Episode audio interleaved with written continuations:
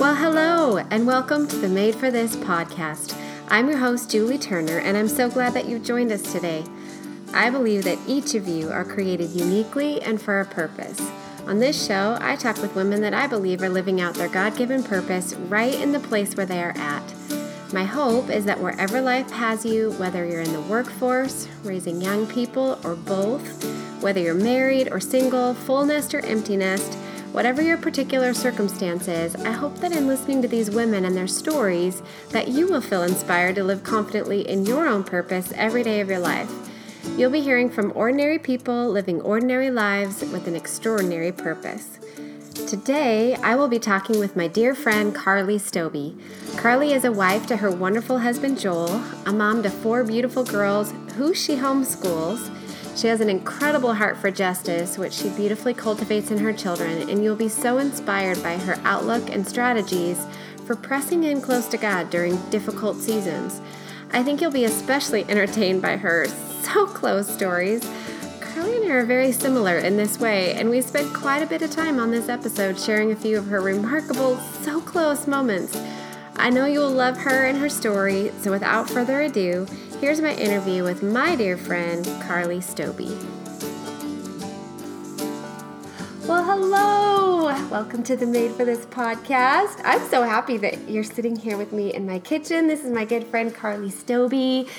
She is, we have known each other for a long time. A very long time. Um, and I try not to think about the fact that you make me feel really old because when I met you, I'm still that age in my head, but when I met you, we were what 24 mm-hmm. and you were in our high school group at church and I, I feel like you've grown up and I, I'm pretty sure I've just stayed the same. well, same. I just thought I was the same age as you then as well. So Oh my goodness, but we you were one of our favorites. Uh, don't tell anyone else that because except all of the internet now. Not supposed to have favorites, but you were one of my girls and we love you and I loved I loved those high school years together when you were in our group and you would hang out with Julie and Mel and we would laugh until the wee hours of the morning and be all the silly. And guess what? We still do. We do. We absolutely do. It makes it makes me laugh. I'm so grateful for you in high school and you and Michael just being a steady constant for us and oh so fun good years so fun but today you're here because again the purpose of this podcast is that I want to encourage women to live out their purpose right in the space that they are at. And I really see that you're doing that. You are a mom. Well, first, you're a wife to Joel, who is awesome. And I, I love your relationship because it is so parallel to mine with Michael. Just why the four of us are right? perfect piece in the same pod. How many times do our husbands eye roll at each other at the ridiculousness that is you and I, which is so fun because I feel like you and I are very similar and our husbands are very similar, and yet you and I are on one end of the scale and they're on a whole other end, much more. I don't think they think they're on the same scale as we are. Really, actually, that's right. I'm being too generous. That's right. They don't want to claim us. They're on a whole different scale. They don't like our scale. so they just roll their eyes at us. When, actually, it's really funny though, because I think my husband goes, I didn't know there were two of you. I didn't know that was possible. oh, it's the best. And you are a mom to four amazing girls. Let's let's start there. Do you want to tell us a little bit about them? Sure. Uh, so we have four girls. They are 10, 8, 6, and 3. Uh huh. So that's not busy at all. No, no, not at all. No. Um, and they're also, not that all children aren't funny and brilliant and energetic, but they are all just that. They're yes. very precocious little girls. Yes. And they love, they love life to the fullest. And so we live in a very noisy home. Um, it's the we, best. There's so much laughing at your house. There's so much Fantastic. laughing. And we, um, when we bought our house, uh, we don't like the idea of kids all going away to their own rooms and and we like the idea of doing life together uh-huh. so we bought this house that has that feeling right. um, where even the upstairs rooms kind of overlook the downstairs rooms yeah. and just recently we were talking about how we just want a basement or a bonus room. Somewhere to put all the children. At some point, there's too much life. Oh, that's Um, and- so funny. And not that there's ever too much laughter, but sometimes it really feels that way, and you Oh just have to stop and ask God for grace to enjoy just how much our kids love life. Oh, they're great. And, they really are these precocious little girls. They are. So bright, so ambitious and inquisitive. And I bet there's not a shortage of words Oh, no, not at all. Or, I mean, and they're just really sharp. And so Yeah. recently, Joel had the idea of creating a box where he anything that was left out, he would just put it in the box, and they had to do a chore Oh. Right. to I've- earn something. And we're sitting at the, the dinner table, and Addie and Anna, our two oldest, kind of start to giggle. And Anna said, "We came up with a great idea." And we said, Oh, what is that? And she said, Well, Addie and I just have this plan that we're just going to start leaving out the things that we don't want anymore or our garbage because then Papa will pick them up and put them in the My goodness. the plan to make dad clean up after you. Yeah. I don't want that anymore, so I'm just gonna leave it out. He'll get it. But they He'll the definitely. Oh, So that's like that. daily daily occurrences where oh they outsmarted us again. Um, Oh, so that's so funny. Keeps us humble and Yeah. Oh my gosh, that's so funny. That totally, you're, yeah. I I lived that life of feeling like I couldn't compete, and so I would just have to tell them, "I am the mom. you are the child. you may outsmart me. You may be have a higher IQ than me. I'm still the mom. I'm in charge." and it was so liberating to learn that because I always thought I was going to be the mom that always had a really good reason, like a Yeah. Mm-hmm. deep moral reason why we do or not do something. And Yeah. it's so liberating just to say, because I said so. uh huh. Yeah, that's all I got right now. You now. don't need to ask any questions. Right. this is a negotiation. Because I said so. Right. it, sometimes it comes to that when you have smart children. I, I agree.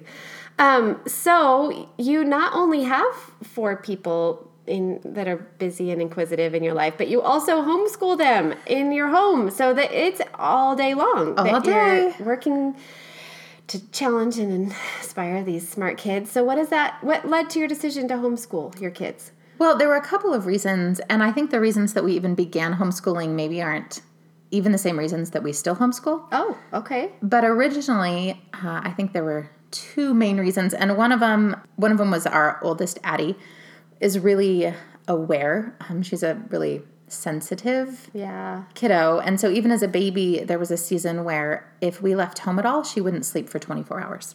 Oh. And so uh, we just she we learned early on that she got overstimulated really easily. Oh wow. And so we just needed to keep her close. Yeah. And the idea of school or sending her out would have been too overwhelming for her, especially Wow. at that point. There's a lot that she's grown out of and a lot of tools that we've learned to help her with. Um, Mm-hmm. But that was one of our original thoughts. That and she was reading at age four and was Right. studying history. right.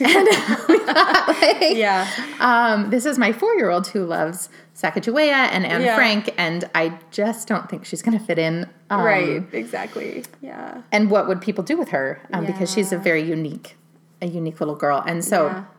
um, we wanted to keep her home, but then we also just had a vision of what it looked like to grow our kids in the fear and admonition of the Lord and Yeah. wanted to keep them close as long as we could. Yeah. And kind of holding it open handed. And we just, even now, are in a process we kind of like to, with all of our life, stop and reevaluate at different periods and say, okay, Uh-huh. Right. so we decided to do this at one point. Are we still called to this? Is this what our family still looks like? And so right now, I mean, we look at that as as all parents, regardless of how you choose to school, we're called to disciple our kiddos. Yeah.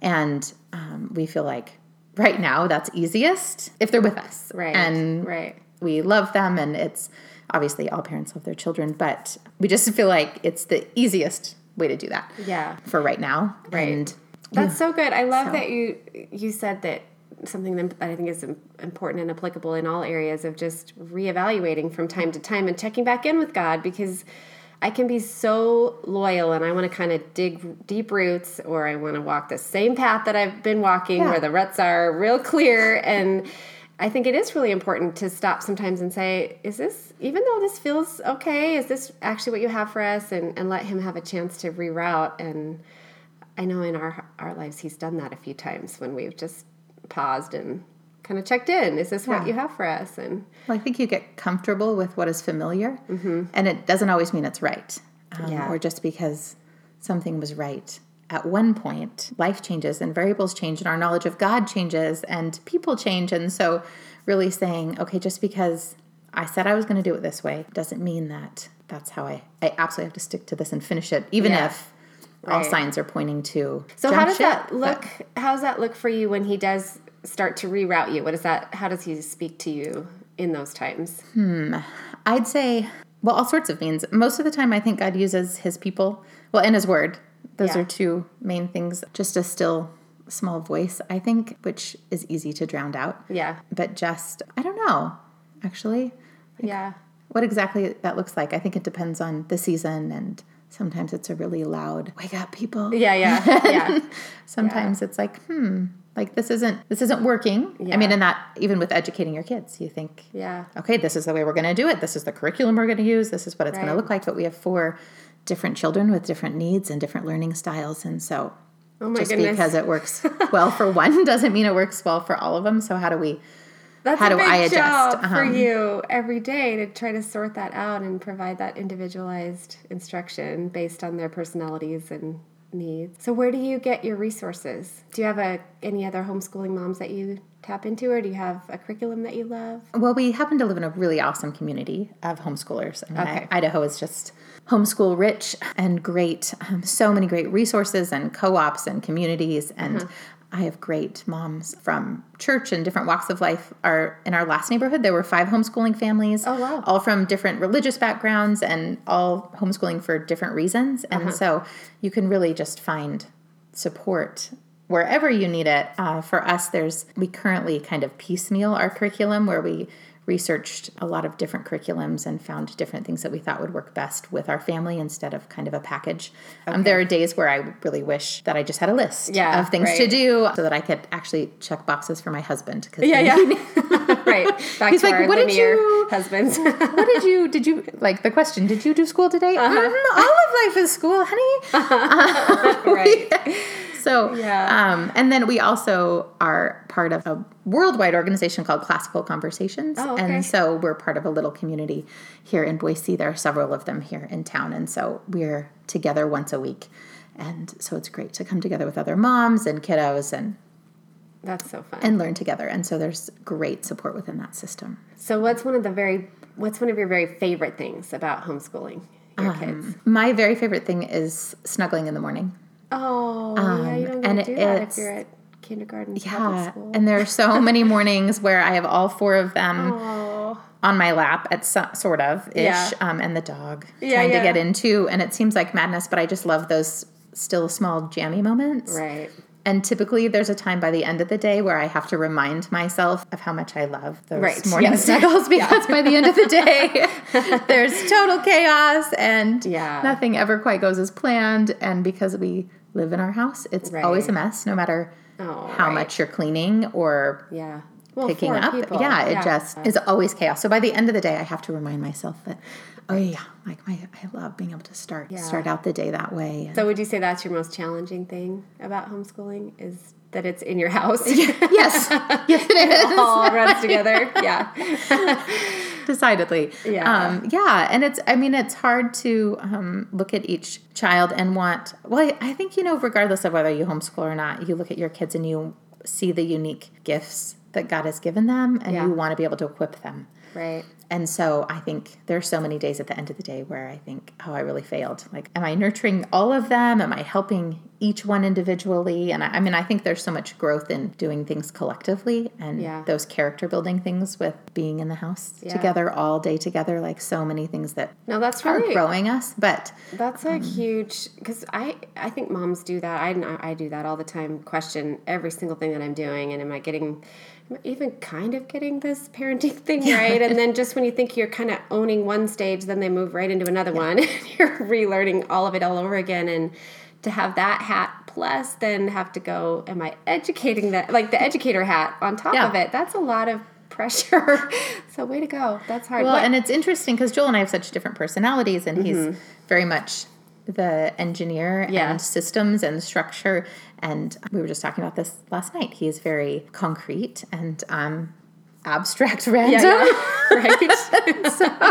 yes. And so I'm like, of course we're learning. Yeah. All of life is a is a Totally. schoolroom, honey. Yeah, and that's so funny. Mm. See, I just love that because you and I are probably 10 out of 10 abstract random, and our husbands are probably 10 out of 10 linear, Yeah. concrete. Yeah. It's awesome.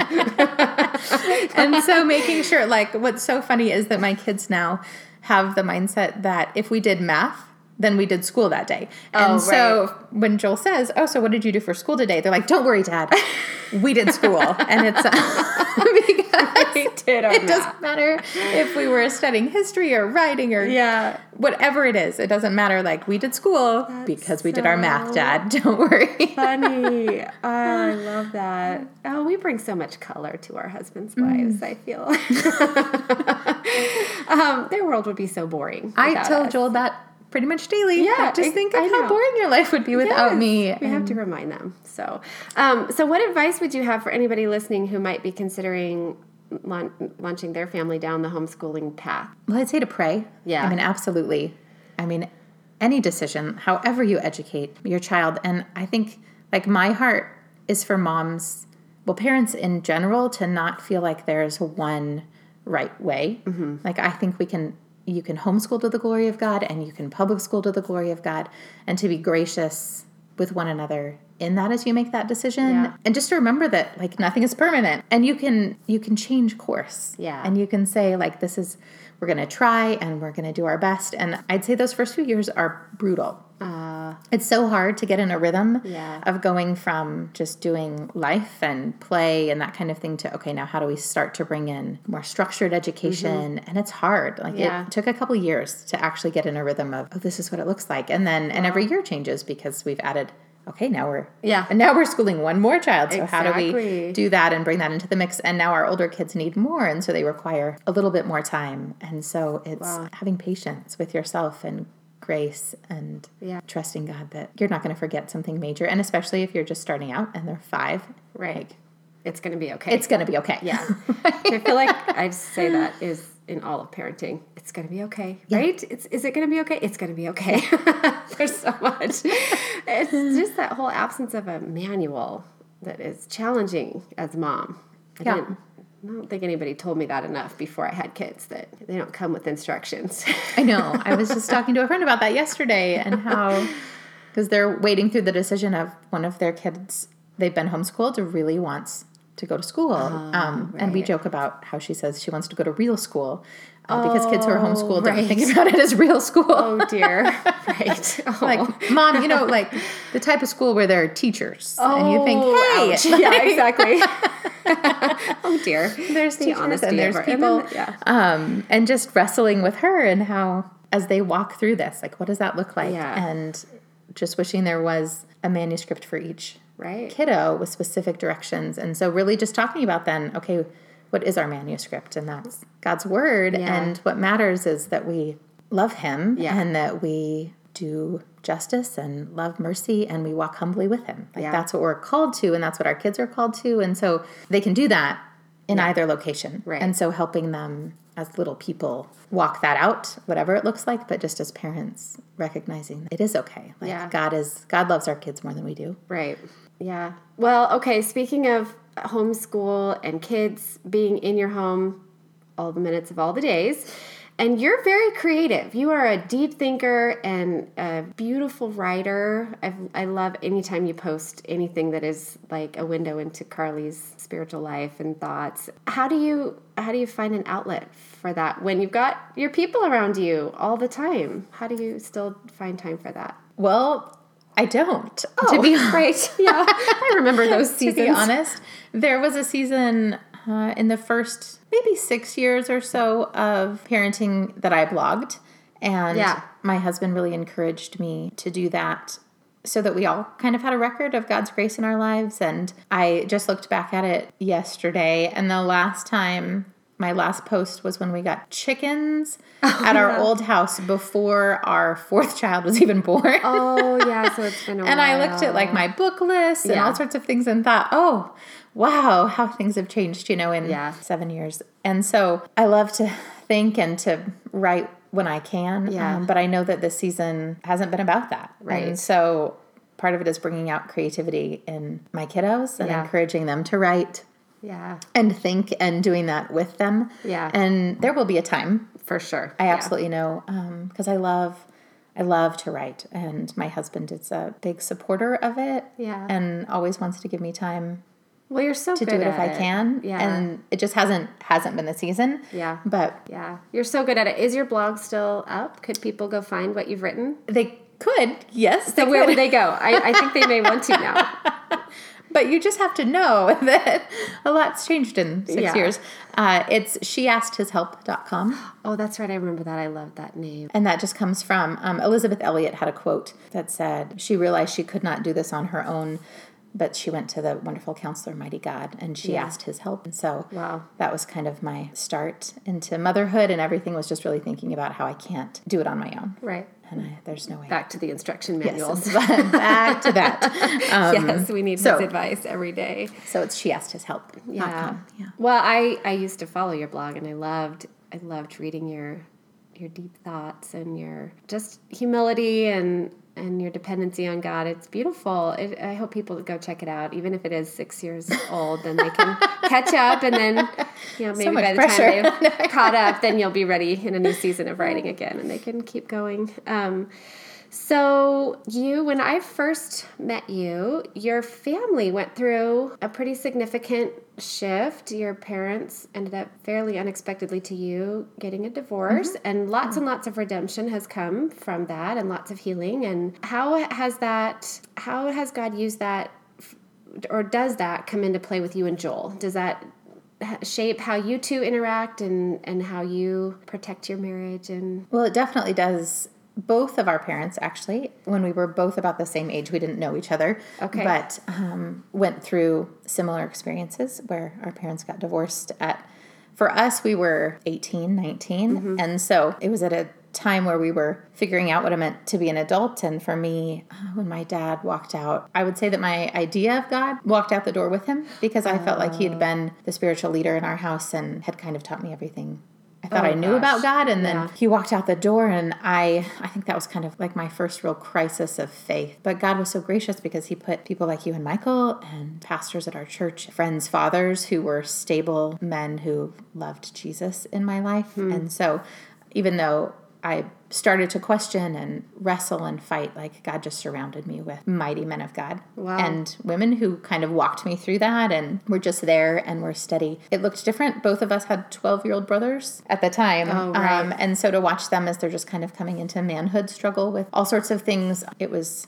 It was more difficult for them, I'd say, and Hmm. then figuring out how do we care for them and love them. But as we Wow, parallel journeys then. I didn't know Yeah. that about you, that you each were having that parallel track, similar times. So when we first started talking, Joel and I were friends in college for a couple years before we started dating, and when we really started to talk seriously about relationship, for us it was so good because everything was on the table.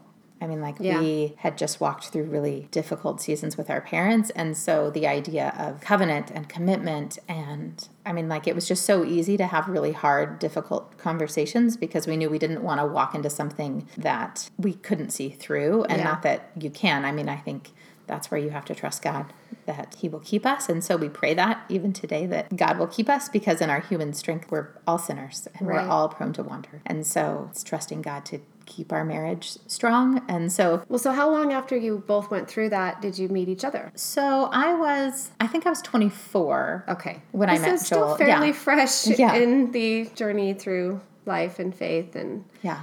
still not something in the distant past when you no, met each other. No, well, and even you know, when we first got married, things were not easy with my dad. I mean, Okay. like we, my dad was my best friend growing up. I mean, I we just did a lot together. We had a lot in common. I showed horses, and Mm. we were outside a lot, and so. God really laid on my heart in my early 20s just what it looked like for God's father heart to pursue his people.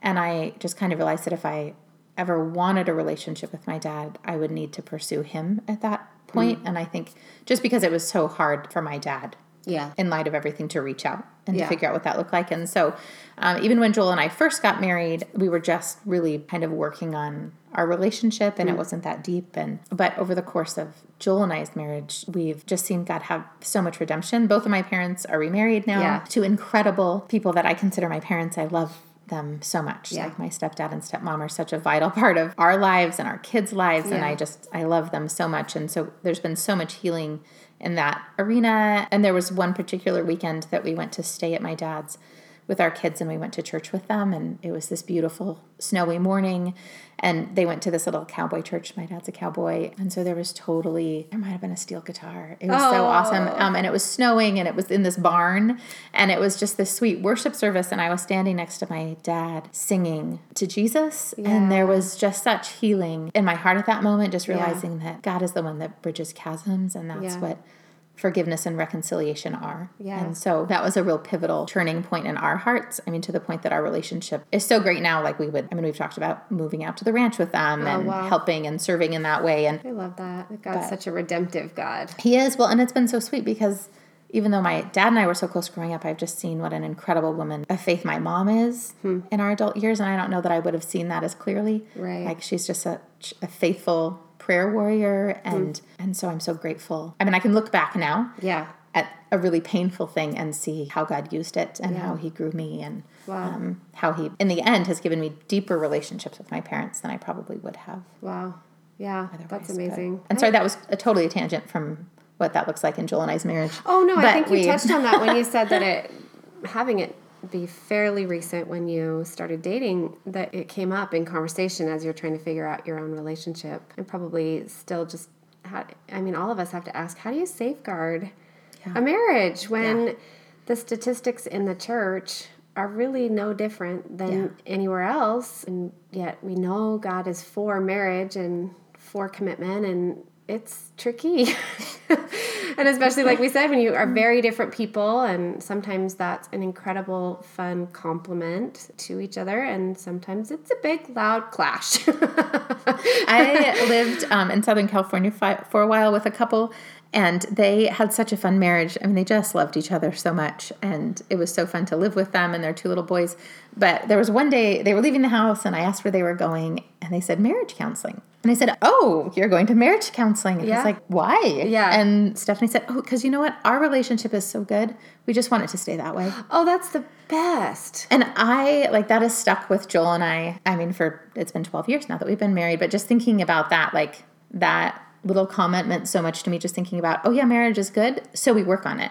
Yeah that's Like we want it to continue right in that, and so Oh, that's so good. Yeah, I don't know why uh, we've I've to- talked about that with girlfriends before. Like, why are we afraid to? We take our cars in for tune-ups. I, don't know why we don't take ourselves in for tune-ups. we go to the doctor for annual checkups. We should just have like an annual marriage counseling session know, just for maintenance. Because it is hard. It's two innately broken people trying to come together and be united and Yeah, raise well- kids. Even this past weekend was really a we had this difficult day where because we're so different and our communication styles are different it was really it was just difficult and um, we're really grateful joel and i have some i mean they were never laid out ground rules but one of those is that we never go to bed angry Oh, we yeah. Hmm. just don't like we are quick to resolve things so that they don't fester and and so we were um, joel had said something that i took wrong and so Right. okay something fundamentally is breaking down in our communication and so Right. how do we get out of this and like let's not fight at each other but fight for really figuring out what each one of us is saying What's because? Yeah. neither one of us is ill-willed and neither one of us likes conflict Yeah. and we both love each other and so how can we persist yeah. to communicate and just and so that's one of the things we do is we just talk Yeah. and we work until we I love what you just said about how keeping in mind that we are ultimately both on the same side. Yeah.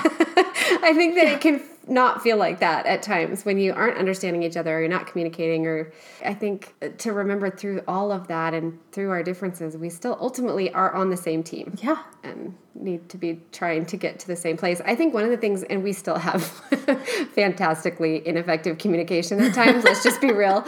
It would be like everyone listening would call me out on it if I actually apply, uh, implied that I have arrived in this area. But one of the things that did create a shift was I had read somewhere to just always in an argument say what you want and not what you don't want. So, for example, if you're saying, I would love for you to listen more rather than you never listen. Which never is never and always those don't really generally ever work anyway. Uh, but no. but just to, to shift it toward what is the goal? What are we striving for? So that instead of defining the problem, you're actually speaking toward a solution. And that helped a oh, ton so that you're not feeling shame from each other. You're yeah. actually just hearing an outcome that is desired and then you can start to break down how you get there. Tricky, huh? Yeah. Maybe we should continue this conversation over at the blog. I think marriage takes a lot of work. So, you and I, we went through a similar, unfortunately, challenging situation last year that for me really rocked my foundation a little bit and kind of threatened to topple some things over. And I went through all kinds of really unhealthy, numbing, avoiding methods of responding to what I would consider loss and grief to a certain extent, and those don't really work. and finally, God was like, uh, "How's that working for you?" Yeah, not so much.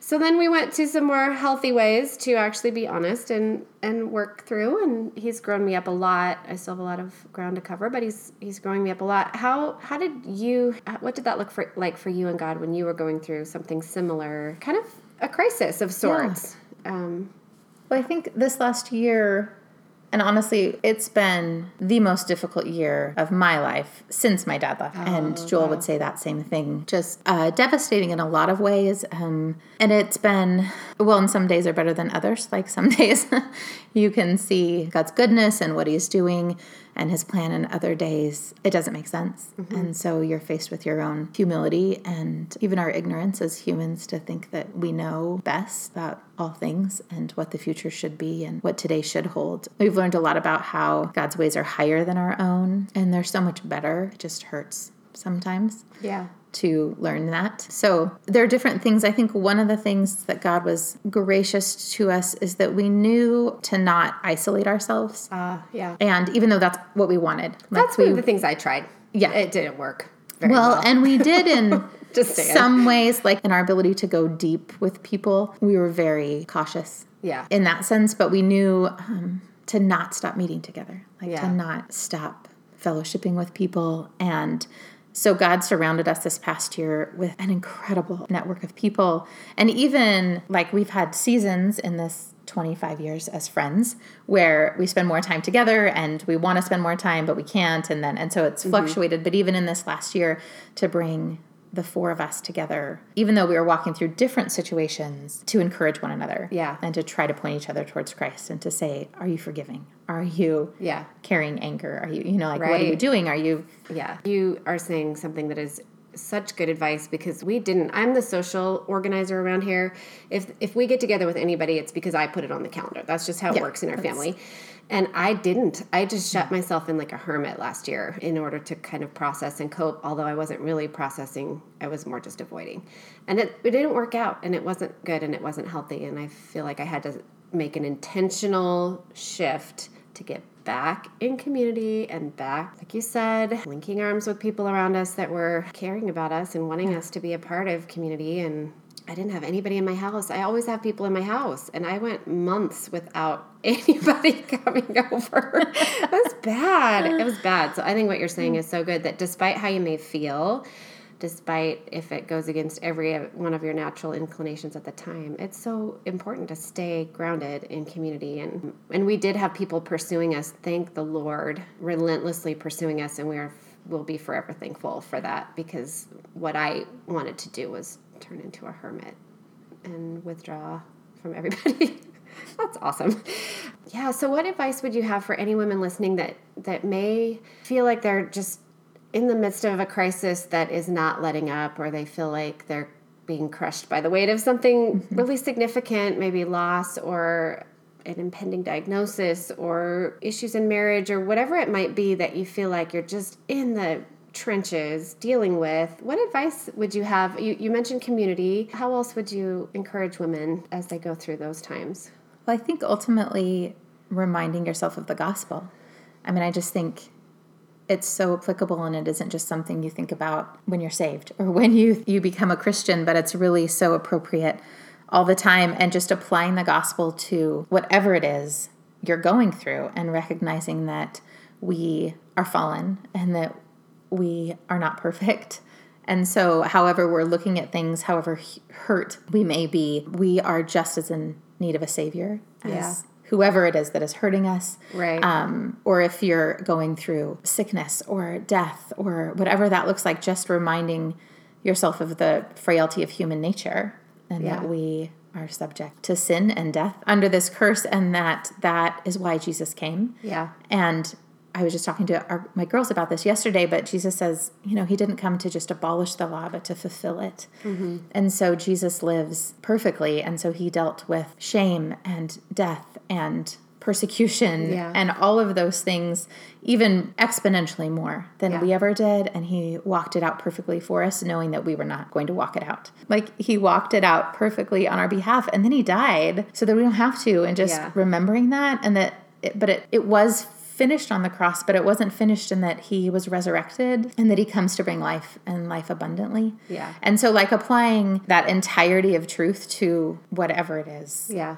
That you're walking through, like remembering that he's triumphant and that this world and evil has not won. And so, no matter what's happening in the world or right in front of you, that God has won. Yeah. And it's finished and that it's not out of i mean i just think it's so important to remember that it is not needless. Yeah. Like there's purpose and god is doing all things for a reason. Yeah. And he is a good good father. Like i think this last year we talked about job a lot well even before that. Um, so i'm going back just a little bit to yeah. say like one of the things that helped us most before this last year was that before it all happened is we talked about having a doctrine of suffering Mm. And really, so while we weren't suffering, we studied suffering.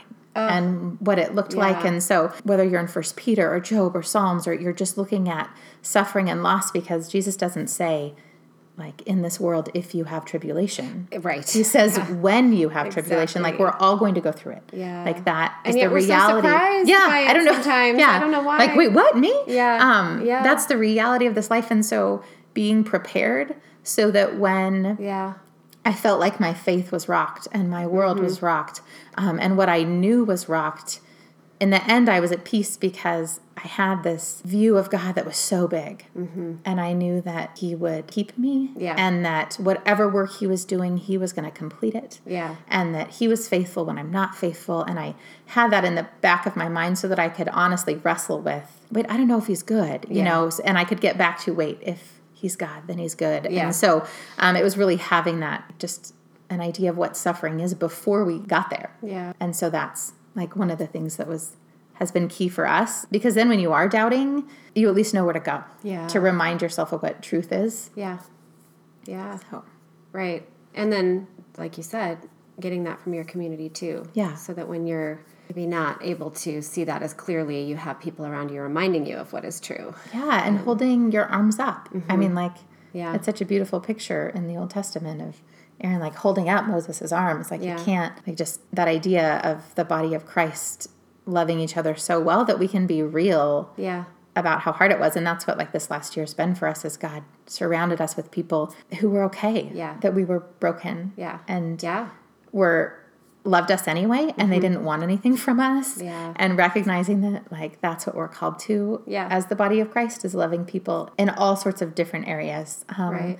and different seasons yeah. i mean like today we're leaders today we don't ever want to lead anybody again you know or whatever like and yeah. it changes um, but being willing to stick with one another through those seasons and not being scared when somebody says i don't know if i believe right and then they can sing when we can't yeah until we can absorb those truths yeah, back like, again. Believe for one another. Mm-hmm. I mean, like, yeah. And we had people say that, like, I am trusting God for you right now because I know it's really hard for you to trust Him. Yeah. And so, um, I always think about that as a worship leader that we don't hardly ever include lament yeah. in our songs. And yet the Psalms are filled with lament, just wrestling against what is going on in the world and the injustices and the evil, and the bad guys seem to be winning. And there's so much of that tension of, hey, I'm doing the right thing here. Why in the world is all this happening? But that doesn't come out in our songs often. And Right. um, and so I always wonder if if we were to incorporate more of that, that maybe then it wouldn't be so surprising, or if we were to talk about it more, like you said, prepare for suffering because it isn't. It's not an if, it's a when. Yeah. Because I think sometimes that can be the thing that rattles faith the most is the surprise factor. We think if we're doing something, if we're doing everything right, everything will go right, but it's not true. Yeah. Uh, Nothing about any of the examples in scriptures reflect that. I mean, if that were true, why was Paul beaten and imprisoned and It's like Job could say, Though you slay me, still Yeah. I will praise you. yeah, Like it's blessed be the name of the Lord. You give and you take away. But really, you're talking about when He takes away yeah, and how hard it is to Yeah. utter praises in those moments, and how we as believers could collectively come alongside one another. Yeah. And I love that you're talking about the honesty piece too, where you're like, okay, we can just be honest with our friends, honest with God. This stinks. This is hard. I don't get it.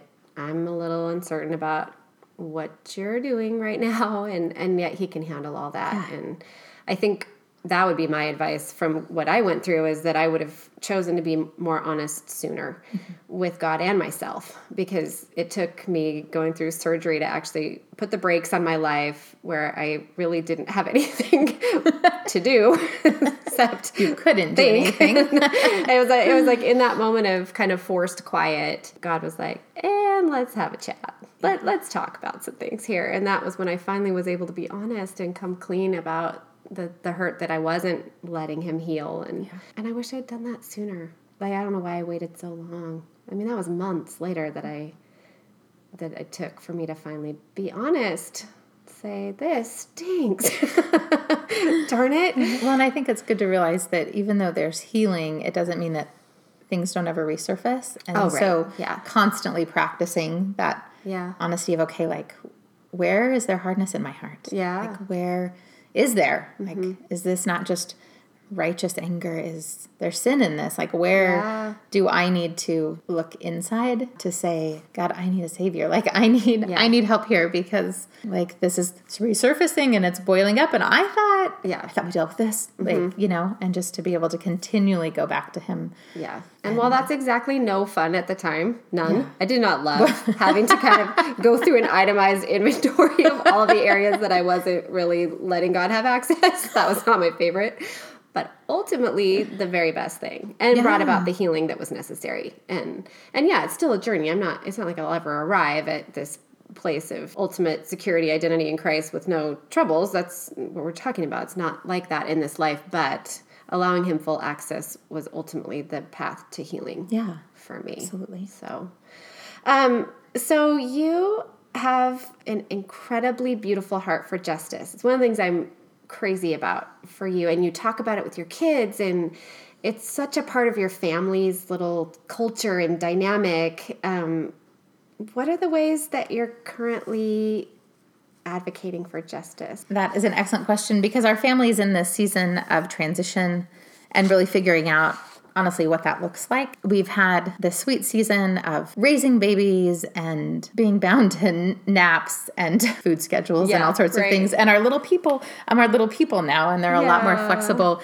So we're taking inventory of our life right now. And we look back and we see this last season as a time kind of for building and instructing and trying to give our kids just a knowledge of the world and what is happening in the world. And now we're evaluating okay, so what do we, how are we not just hearers of the word, what is it like to do? Ah, yeah. And so, and not just do like send money, which is important, but also like how do we take our kids with us yeah. to not just tell them to care for people, but to show them how. Yeah, Like, roll how up do your we, sleeves and dive in, Like, how do we as a family fight for the oppressed, and how do we fight for um, widows and orphans, and um, even just the broken? Like, you can be broken in suburbia, Right. You can be broken Yeah. in poverty, and so how do we how do we care for people like wherever it is today that God has us? And so there are things that we do, books that we read. We just, right now, I'm reading with the girls A Long Walk to Water, Oh, okay. which is um, a fantastic book. It's just a little book and it walks through the life of two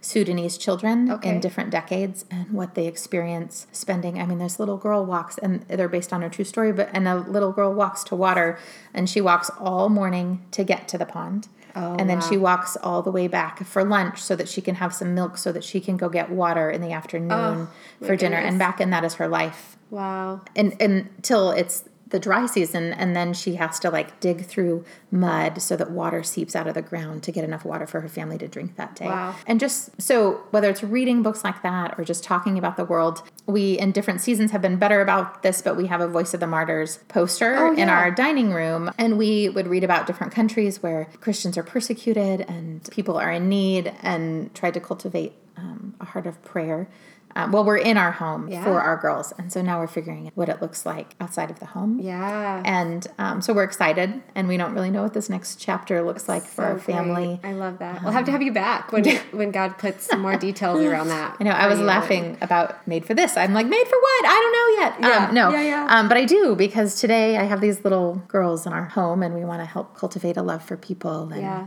Tell us about Voice of the Martyrs. I, I used to I used to have their um, information come in, and I, I don't currently. But tell people, anybody listening, what that is and how they might also access. So, Voice of the Martyrs is a fantastic organization, and we have a local um, representative, but you can just go to the Voice of the Martyrs website.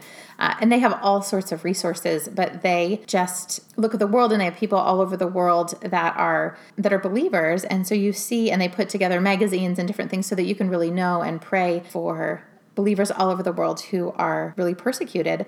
And there are, I mean, so many places where you can be killed for being a believer and just raising that awareness Yeah. of what it looks like to be a believer. And we have, we're in this little pocket right now um, in the United States where we have such freedom Yeah. Right. to have podcasts about what we Right, believe yeah, and we don't feel threatened that somebody's going to come Yeah. get us um, Yeah. and to really recognize that that is not the norm Yeah. and that it is a gift like regardless of what our political climate is like we live in a very unique privileged place Right. um, where we can freely talk about these things for now and to not take that for granted um, and then to recognize that so many people in the world don't have that freedom Right. Well, and they would kind of spotlight people that you could then pray for so Yeah, that you could yes. hear their stories and Yeah. see what was happening and what obstacles they were facing and victories they were encountering, but also just how, like you said, that there is actual persecution. And we can maybe use that word a little lightly over here, but then you get perspective when yeah you hear. like oh i got yelled at on facebook because i have a belief you Yeah. know um, is Yeah. radically different than I've been imprisoned Yes. and forgotten because I spoke out for what I believe. Yeah. yeah. that was incredible. I don't know why I'm not following that anymore. I'm going to have to start doing that again. should. 'cause, Yeah. but they're was- a good one. Yeah. And then we also, so we're trying to do both where we're recognizing believers and caring for the believers in the church at large, but then also what does it look like just to look at the world as a whole and see where there are needs, like Yeah. physical needs. And so we just recently, like over lunch, listened to a podcast on what's happening in Aleppo.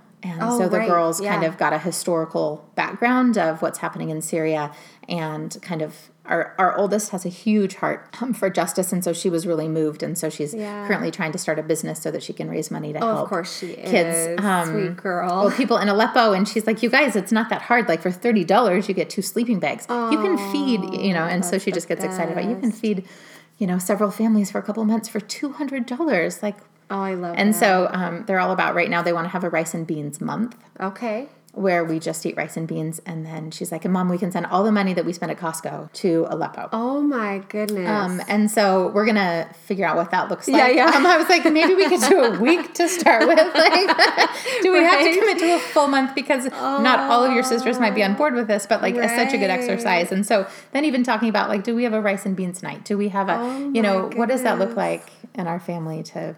Oh, I love that. that. So, oh, that's the best. Oh, I love seeing God tug at our kids' hearts Yeah. in certain ways. Well, and they move me. ways. I mean, Right. my especially Addie, like she's so driven and she is a doer. And so she doesn't let mom say, "Oh, we we'll should get to that. yeah, Yeah, yeah. yeah, yeah, we'll do that. We should talk about right, that, Yeah, yeah, let's do that." She's like, "All right, like, have you sent my money to Aleppo? Because here's my money. Like, have you done that yet, or whatever?" And so, oh my um, she's prompted us to action so many oh, times. Oh, isn't that so. great? I love even just looking at my kids, and you know now I'm I'm launching my person, my first person out into the world this year. I can't talk about it. I was his first babysitter. know, His I first know, babysitter, right? You were. I know you held him and loved him, and now he's big and leaving and.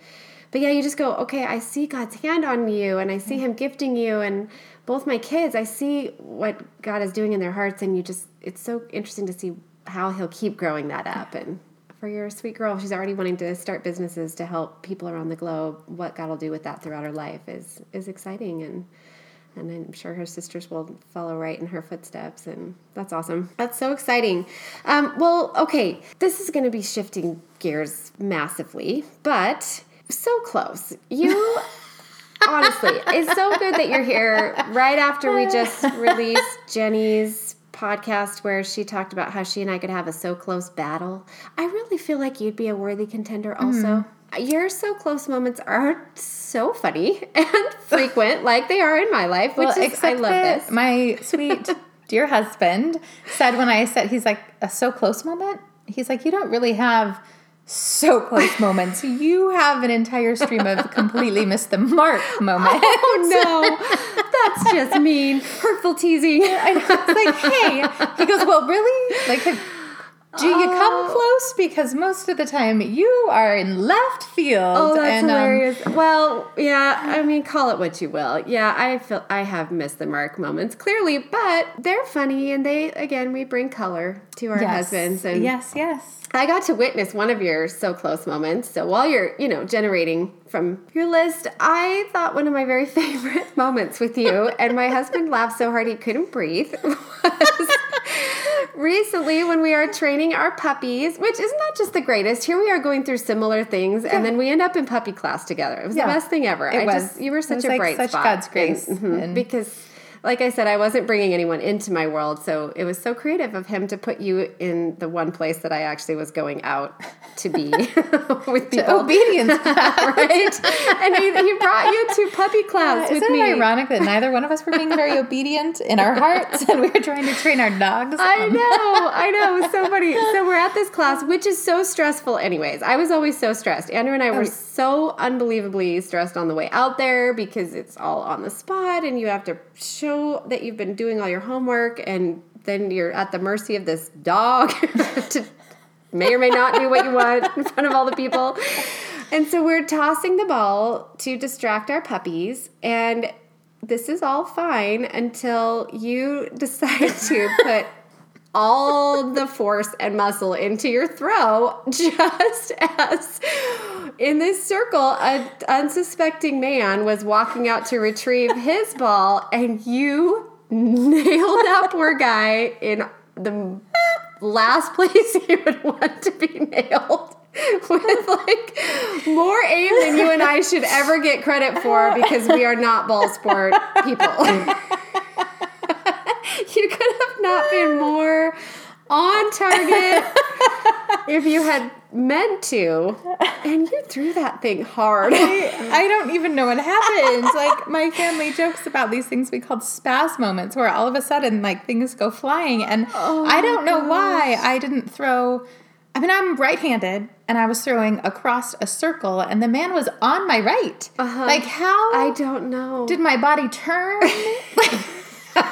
like I don't even know. oh my god! But it was not so close. It was right on. Oh, right on. right. I was so mortified. And Oh, I look- totally. I look around for help, and Michael is in the corner, Uh-huh. doubled over in hysterics, texting my husband to say, "You will never believe what your wife just did." Oh, he couldn't breathe. Oh my gosh, he thought that was the best thing he'd ever seen in his life. And the funny thing is, he'd never. I think that was like one of one of two classes that he even went to. Yeah. And oh, he was so happy that that was the one he picked, so he could be there to see this. oh, I loved that. That just made me so happy. And that poor man. And he handled it so well. He did. He really did. Like, Well, I mean, but what do you do? Like, he's a total stranger. Do I walk over and pat him and be like, "Oh dear, you okay?" Um, yeah. Oh no, you handled it well, and then he just like I mean, he really had to have been concealing all of his reaction that he was having. oh my gosh, that was the best. So, but I know you have a lot of these, so go ahead and. Well, I have so many, and I just laugh that you brought up that one because so many of them end up completely inappropriate. Which is why they're so great. they're not. And so, like, I I went, and I don't even think that you've heard it. I don't. Maybe you have. Oh, I can't. Uh, have you? So I was in college. Okay. And there was a fraternity, um, and you of course remember Jason Randalls. yes. So Jason is in this fraternity, and they did this thing called Oktoberfest, and Okay. it was to like rally people so that they wouldn't drink, and it would give them Okay. like a fun night of entertainment. Clever. Okay. And so um, I'm was we were going, my roommate and I, and we're walking there, and we were talking about what was on the agenda for the night, and they were going to play kind of a version of the dating game. Okay. And so at that point in life, especially, we were like so offended, like it's so like I don't know, just um, degrading to women to Oh, you know gosh. this whole Okay. thing. And so we get there, and my dear friend Jason Randalls is standing by the back door, and he's supposed to be emceeing the entire night. Uh-huh. And so he's at the back of the auditorium, and he grabs us, and he, like the lights are going down, like we were right on time, and he says, "Our people didn't show up for the dating game. You have to help us." okay. And we're like, no, no, no, no. And at this point, we thought it was still individual, like an individual type dating game. And so we're both, my roommate and I are both laughing, trying to convince the other person to do it because we think it'd be funny if they had to do it. And Jason says, oh, well, this is perfect because it's doubles. It's a double date. And so at that point, we're totally stuck. Yeah. Like the music starts. Oh my And so we end up going up front. And there's, well, so there's three sets of two girls.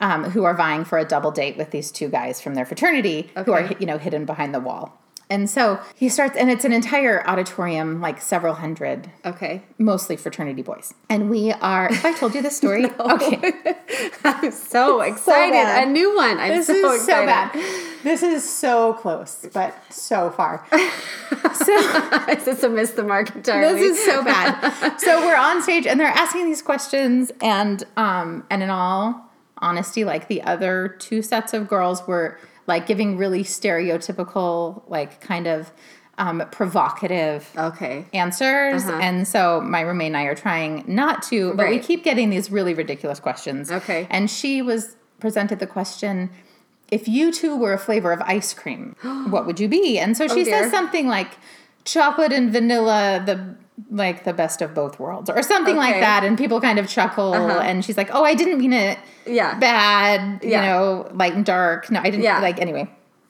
so it gets to me and oh like i should not be allowed to speak in public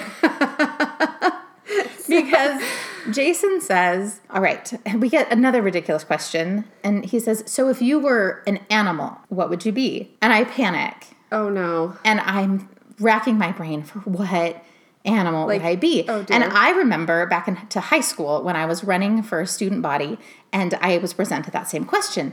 And then it was so great because i answered oh i would be a panther because i pounce on things and i get the job done.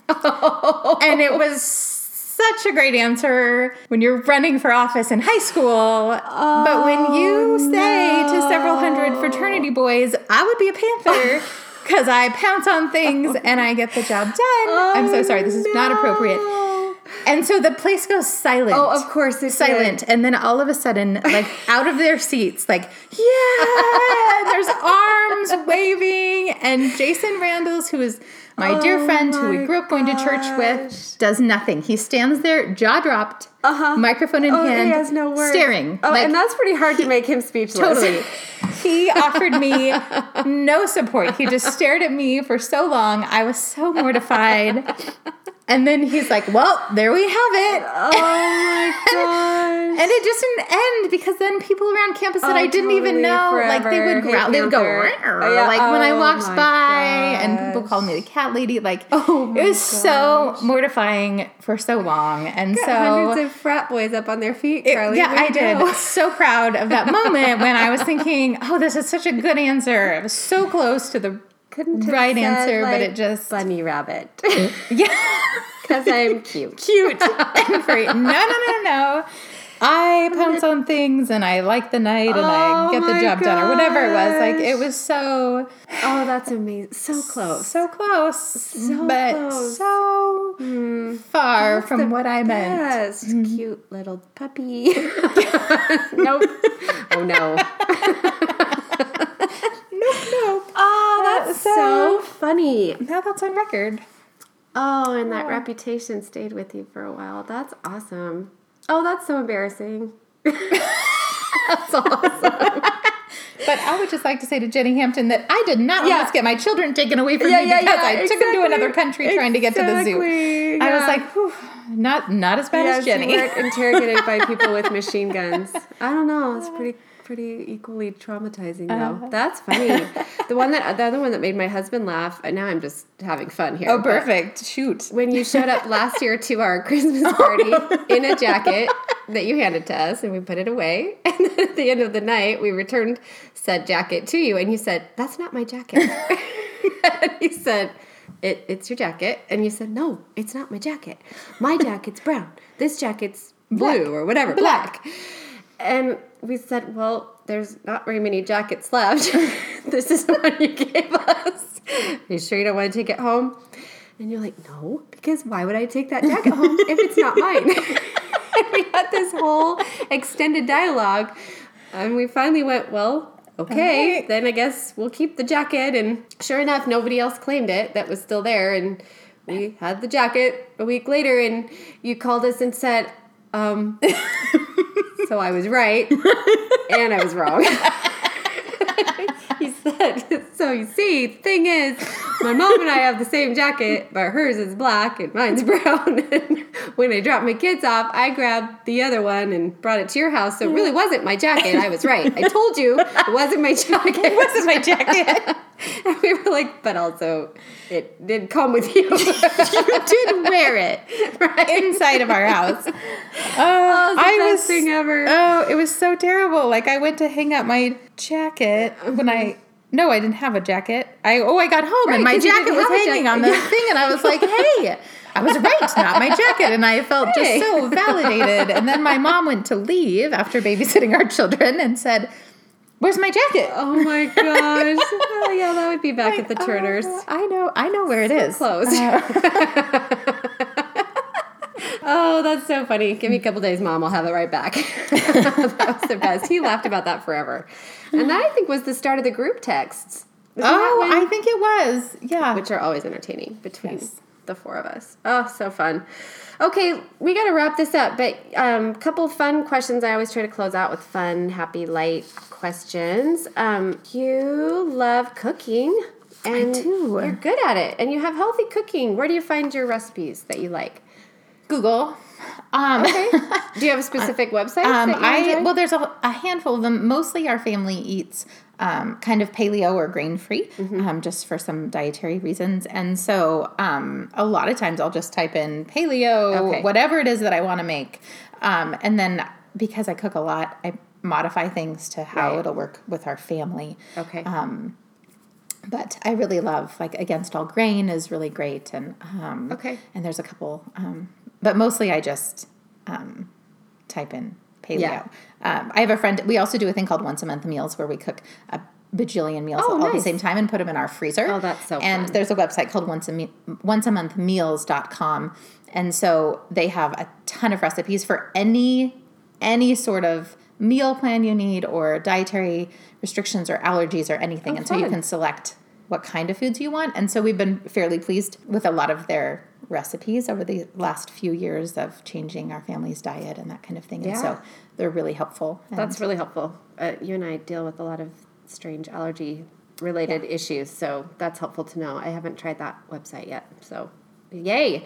Um, what are you currently reading, or are you? We talked about seasons of life. Sometimes for babies is maybe not the like most time in your life to read, but are you reading anything fun right now? Um, well, I have a stack, and so I laughed because I was like, maybe I should take a picture of the stack. Um, but I, I think I can tell you what's in it. Um, and I'm, I'm actually reading all of them. I'm kind of back into a phase of too. reading more. I don't more. Um, know very many people that do that. I always have a couple things going at yeah. the same time. Well, and it, yeah, it just depends um, on where we're at. But there's a few things that are important to me right now that I'm trying to figure out. And then as a family, we read things or whatever. So, in a nutshell, I'm reading um, Befriend by Scott Sauls. Okay. And um, it's about like having depth of relationship in a world where there isn't depth of relationship and what that really looks like to befriend people. um, and to be a friend to people. Um, and I just started that, so I can't tell you any more information about it. Um, I just finished a book called Go by Preston Sprinkle. Ah. That's um, about what it really looks like to make disciples and to walk with people. Um, and I would recommend it. It's so good. Um, and uh, The Hidden Life of Prayer Okay. um, by McIntyre. It's a little tiny book that was written in like 1890, Oh, I wow. think. Um, and then I'm reading The Four Hour Work Week. Oh. Uh, from the business perspective by Tim Ferriss, um, for my husband's sake, like he read it because we're really rethinking life right now and just trying to figure out like how, like, could we free Joel up, even in his current job, from time and Yeah, space, right. to make it more flexible for ministry This or doing like the that- whatever this new thing is. But we just really want, we don't know what it looks like. I love that, so- that you don't even know, yeah. but you're already just trying to like clear out space for whatever it might be. Yeah. That's so exciting. and so yeah we're getting ready like we're getting things fixed on our house and i mean not that we are we don't know if we're going to sell Right. it but we want to be ready for Yeah. whatever god is asking our family to do Oh my and so um yeah and so part of that is my husband is an entrepreneur at heart and he has a million ideas all the time and Yeah. my background is business and strategy and I've been in the business of raising kiddos for Uh-huh. Yeah. a while. And so now we're just really talking about okay, what would this look like to actually be a team and a force outside of our home? Okay, speaking of that, this will be a great way to close. The point of the podcast is encouraging women to live out their purpose. What advice do you have for women of just showing up to their life and living intentionally in the life that God's given them? You know, there's there's working moms, there's people who don't have kids. There, there's different seasons of our life, but I think every day we can live out our purpose. What encouragement do you have for women? Well, I'd say it's waking up. I mean, I think we all ask what, like, what is God's will? What does He want me to do? And the reality is, is I woke up in my house with my husband and four girls today. Yeah. And so God's will is that I would love them and be faithful to what He's called me to today. Yeah. And so some of that seems mundane, like laundry Right. Mm-hmm. and making dinner again and doing dishes again. Um, but really, that even those little things would be prayer for them and prayer for whatever's next. And so I think it would be really like waking up and saying, I mean, Jesus says, don't be anxious for tomorrow, Mm-hmm. for today has enough worries of its own. So he might be doing something with us tomorrow. Yeah. But I have to be faithful with what's today. Yeah. And so it's kind of balancing that idea of what we've been talking about, like a holy discontent, where yeah. you're yeah. where it, it's okay that God is stirring something in us. Yeah. And we recognize that He's moving us and things are probably not going to look the way they have. Yeah. But we don't know what that is yet. Yeah. So we don't need to worry about it. Right. And we don't need to spend all day and night hunting down what it is that Right. we're called to do. Clamoring. Like, for, yeah. Yeah. We can be faithful today and Yeah. say what little things can we do today. Yeah. To And then the next thing you know, you have a little girl that wants to help Aleppo Yeah. get resources. Yeah. And because you poured in faithfully. well, I love you. You're great. I'm so glad you're here. Thanks for being on the program. love having you in my in my kitchen, and um, thanks for being here. Oh, thanks for having me, Julie. Yay. Well, I hope you enjoyed my conversation with Carly. I'm so inspired by her faith, her dependence on God in all circumstances, and her incredible heart for justice. If you have any questions for Carly or I after listening to this story, please visit my Julie Turner Music Facebook page and leave us a comment underneath the podcast post. I'd love to start a conversation with you so we can encourage each other to daily live in our purpose. Thank you so much for listening, and we'll see you again next time on the Made for This podcast.